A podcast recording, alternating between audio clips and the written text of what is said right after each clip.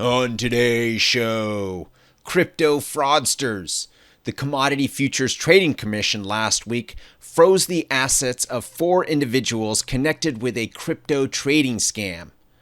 The 14,000 victims not only want these alleged crypto crooks' assets frozen, they also want their asses frozen as well because they're going to be sitting on those cold stainless steel prison toilets serving time. I mean, they look really uncomfortable and cold, don't they? Yeah. Frozen asses. The Commodity Futures Trading Commission, the CFTC, has filed a complaint in the U.S. District Court for the Middle District of Florida against individuals Rene Laralde, Juan Pablo Valcarce, Brian Early, and Alicia Ann Kingray, along with their unincorporated, unregistered entity, Fundsz, spelled F U N D S Z. The complaint accuses them of engaging in fraudulent activities by soliciting clients to invest in cryptocurrencies and precious metals trading. The defendants allegedly claimed that Fundsz had a secret sauce using a proprietary algorithm, air quotes here, could generate consistent weekly returns of over 3% and promised significant growth on initial contributions, even suggesting that a $2,500 investment could turn into a million dollars in 48 months without further deposits. They also presented Fundsz as a charitable endeavor supporting various causes such as clean water initiatives and humanitarian relief efforts. The weekly returns that Fundsz reported to their 14,000 customers were completely made up because Fundsz never engaged in any trading or investment activity, the claim alleges. The CFTC obtained a restraining order freezing the defendant's assets, preserving records, and appointing a temporary receiver. A hearing for a preliminary injunction is set for August 23rd. The CFTC aims to obtain restitution uh, for defrauded investors, confiscate unlawfully obtained profits, impose civil monetary penalties, enforce permanent trading and registration bans, and secure a permanent injunction against future violations of the Commodity Exchange Act. The CFTC cautions that while orders for repaying victims may not be issued, recovering lost funds could be challenging if the wrongdoers lack sufficient assets or funds. And what a bummer. The director of enforcement at the CFTC, Ian McGinley, said, Though the products fraudsters purport to trade and their methods of attracting victims, in this case through social media, may have changed, the old adage, if something sounds too good to be true, it probably is, remains as valid as ever. And that is true. Uh, the secret to building wealth is no secret. Uh, spend less than you earn, invest wisely, and if it seems too good to be true, it probably is. But it, I, am not blaming any victims here, because um, that's what they are. They're, they're victims, and um, we have this psychological fear of missing out, and we all want to be uh, I- included in in, in uh, the next big gains. I mean, think about what happened with Bitcoin. You have a small amount of people who are the early investors um, that have reaped all the benefits. You know, cryptocurrency and Bitcoin was supposed to be this way to decentralize uh, finance. Uh, unfortunately, that's not the way it's it's turning out. Uh, the uh, largest holder of Bitcoin is thought to be the guy who invented it um, uh, by the alias. Uh, what, what, man? I'm I'm uh, blanking on his name here. Satoshi um, Nakamoto. Satoshi Nakamoto. At at any rate. Um, uh, the second biggest uh, holder of Bitcoin is the United States, uh, with over $5 billion worth of crypto assets. Um, and then you look at the, the list, the top 10 list, it's mainly uh, private companies, uh, institutional investors, uh, and a few exceptions, such as the Winklevoss twins, that uh, you know really um, promoted the, the, the the Bitcoin idea, and they've done very well uh, also. So it hasn't really been this uh, uh, amazing tool that decentralizes finance, and it's certainly not going to be the tool uh, that dilutes the concentration of wealth that big banks have. Um, if if cryptocurrency becomes the new uh, form of currency, replaces fiat currency, what's going to stop big banks from taking their regular dollars and turning it into Bitcoin or Ethereum or, or any of these other tokens? What, what's going to stop them? I don't think anything will. Uh, and, it, and it won't do anything about the concentration of wealth that, that banks have. And yes, it, it allows a peer to peer way to uh, exclude banks from uh, borrowing money, but they have all the money right now. Uh, so uh, it's it's going to be a, a, limited endeavor uh, because you have to have everybody on the, the, the crypto bandwagon, and not just everybody. It's got to be the right token as, as well. Uh, and we're at a phase that we don't know what the right token is. Uh, Bitcoin doesn't seem to be um, the uh, uh, the token that people are going to be using to exchange goods and services with. Instead, it, it's now seen more like as a store of value, uh, like gold. But the only real value it has is the perception that it does have value. Uh, and so, what's going to happen in the future? Um, what's going to happen to people, you know, 100 years from now? Are they going to be cool with Bitcoin? They never even had a chance to mine it. Uh, they're they're, they're going to be stuck spending these outrageous prices for, for one Bitcoin. So is it going to last?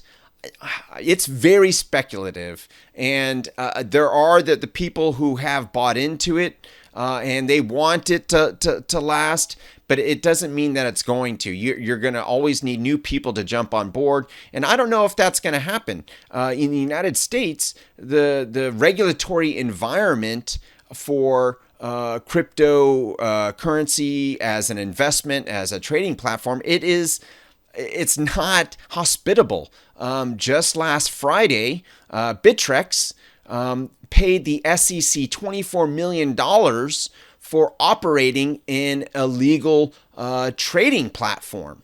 Uh, and you know, Bittrex, they're they're defunct. They're, they're they're a failed business at this point. And there are so many other failed uh, crypto fintech trading platforms, and, and um, people have lost a lot of money, especially um, younger people uh, who have invested at the at the highs, and then the crash came, and and and it's gone now. Uh, and, and, so eh, I don't I, I don't foresee that uh, these tokens are going to be the tokens of the future, if at all what I do see is this um, mixing between fiat currency, which is what we have now, dollars, you know, country issued currency, um, ter- using blockchain technology, integrating with it uh, to make fiat currency, uh, trying to make fiat currency have the advantages that uh, that cryptocurrency has, uh, such as the Federal Reserve Bank, the, the United States Central Bank. They launched FedNow, which is an instant payment uh, processing uh, platform that banks and credit unions are now using to make instant transfers using blockchain technology. In the past, it would take you know days. Um, you would even doing a wire transfer, which is supposed to be kind of immediate. Well, it gets lost in this wire limbo uh, for a, a, few hours. And, and so it, it never was instantaneous, and it has to do with credit. It's not actually taking money uh, into one account and putting into another, it's saying, okay, yeah, you're doing a wire transfer. I'm going to credit your account, even though we don't know where your money is. We're going to credit it anyways. And then there's all these fees associated with you know banks doing the crediting, and it's it's a very complicated process, and that definitely should be updated, and it's starting to. Uh, you're going to see more payment processors use uh, blockchain technology, and that's going to be the future.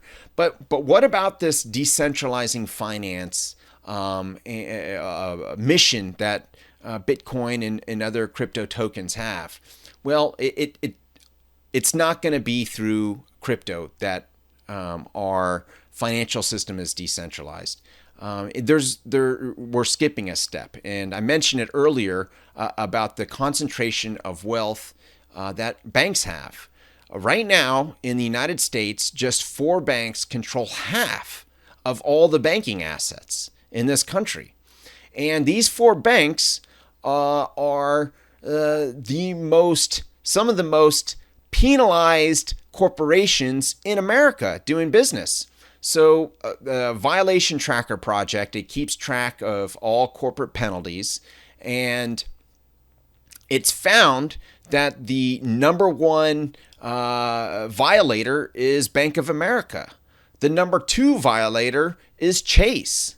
The number uh, four violator is um, Bank no, Wells Fargo, and the number six is Citigroup. So those are the four big banks, and they're also uh, huge violators. To put that in perspective, just those four banks, they have more penalties than the in- four banks. Just those four banks, they have more penalties than the entire pharmaceutical industry.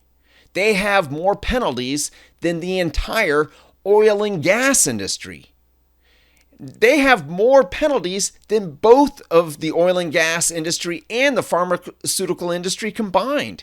So um, it's this this incredible, uh, unethical, um, exploitative uh, industry that is the banking industry. Uh, they have a really tight grip on um, our money uh, in this country. Uh, and something needs to be done. Now, a great starting place is by doing a simple step that any of us can do. Uh, without passing any laws, there are simple steps that we can do. Uh, first off, to decentralize uh, finance is to take your money out of a big bank and put it into a local credit union. Uh, credit unions are nonprofit. Uh, anytime they earn revenue above their expenses, they pump it right back into the credit union, offering their members um, uh, financial services, often for free, like financial education, medallion services, notary services. They offer lines of credit, which you know Chase and Bank of America they don't do personal lines of credit. Uh, they have higher interest rates for savings accounts, lower uh, interest rates for for taking out a loan. It's just better uh, in your own financial best interest to bank with a credit union and as a way to help decentralize our, our financial system. Uh, another way to do that is through crowd investing. Uh, crowd investing is uh, unlocking the power of the private market uh, and uh, with the general public being able to invest in these private market invest- investments via crowdfunding. Uh, so, how is that significant? So, within the private market, there is private lending, which um, is a way for non banks to loan uh, people and businesses money. Uh, and there are crowd lending platforms where people with as little as $10 can contribute to a loan. So if if the loan is uh, you know $10,000 and you put in $10, well, a thousand nine hundred ninety other 999 other people can also put in $10 uh, and fund that that loan. Uh, and, and, so it, it's a way to erode the, the wealth and power of big banks by competing with them. Uh, and uh, there are a host of advantages um, by borrowing from a non bank like a crowd lending platform. Far less red tape. There is uh, more special interest. So you can uh, uh, go on a crowd lending platform that loans to small businesses. And the underwriters, uh, they understand small businesses and these crowd lending platforms. And you could finance, uh, help finance the backbone of our uh, country the small business. Uh, this is just a, some a few simple steps that we can all take. It, it doesn't take a lot. It's open to everybody. Ten dollars is not a lot of money, and it, it's a it's a way to invest that that is you're not so this Fundsz they were claiming three percent a week. That's crazy. That's like a 150% return, annual return. That's that, that does it's not going to exist. But with crowd investing, you can earn uh, over 10% uh, market returns. Those uh, investment opportunities are out there. It's it, that is not inconceivable. And uh, and with um, uh, you know sound investing and and, and continuing to make uh, s- small contributions, well, you're going to build your wealth ethically in, in, a way that's not tied to the stock market, uh, not tied to corporate bottom line uh, not tied to outsourcing, um, and and in a way to to uh, ultimately decentralize our finance and dilute the concentration of wealth that's that's in this country that is denying so many people opportunities. We now have that opportunity uh, through crowd investing. My name is Paul Lovejoy. I am a crowd investor, and I see you are one too. If you'd like to know the three secrets of unlocking the private market to build wealth ethically, go to stakeholderenterprise.com.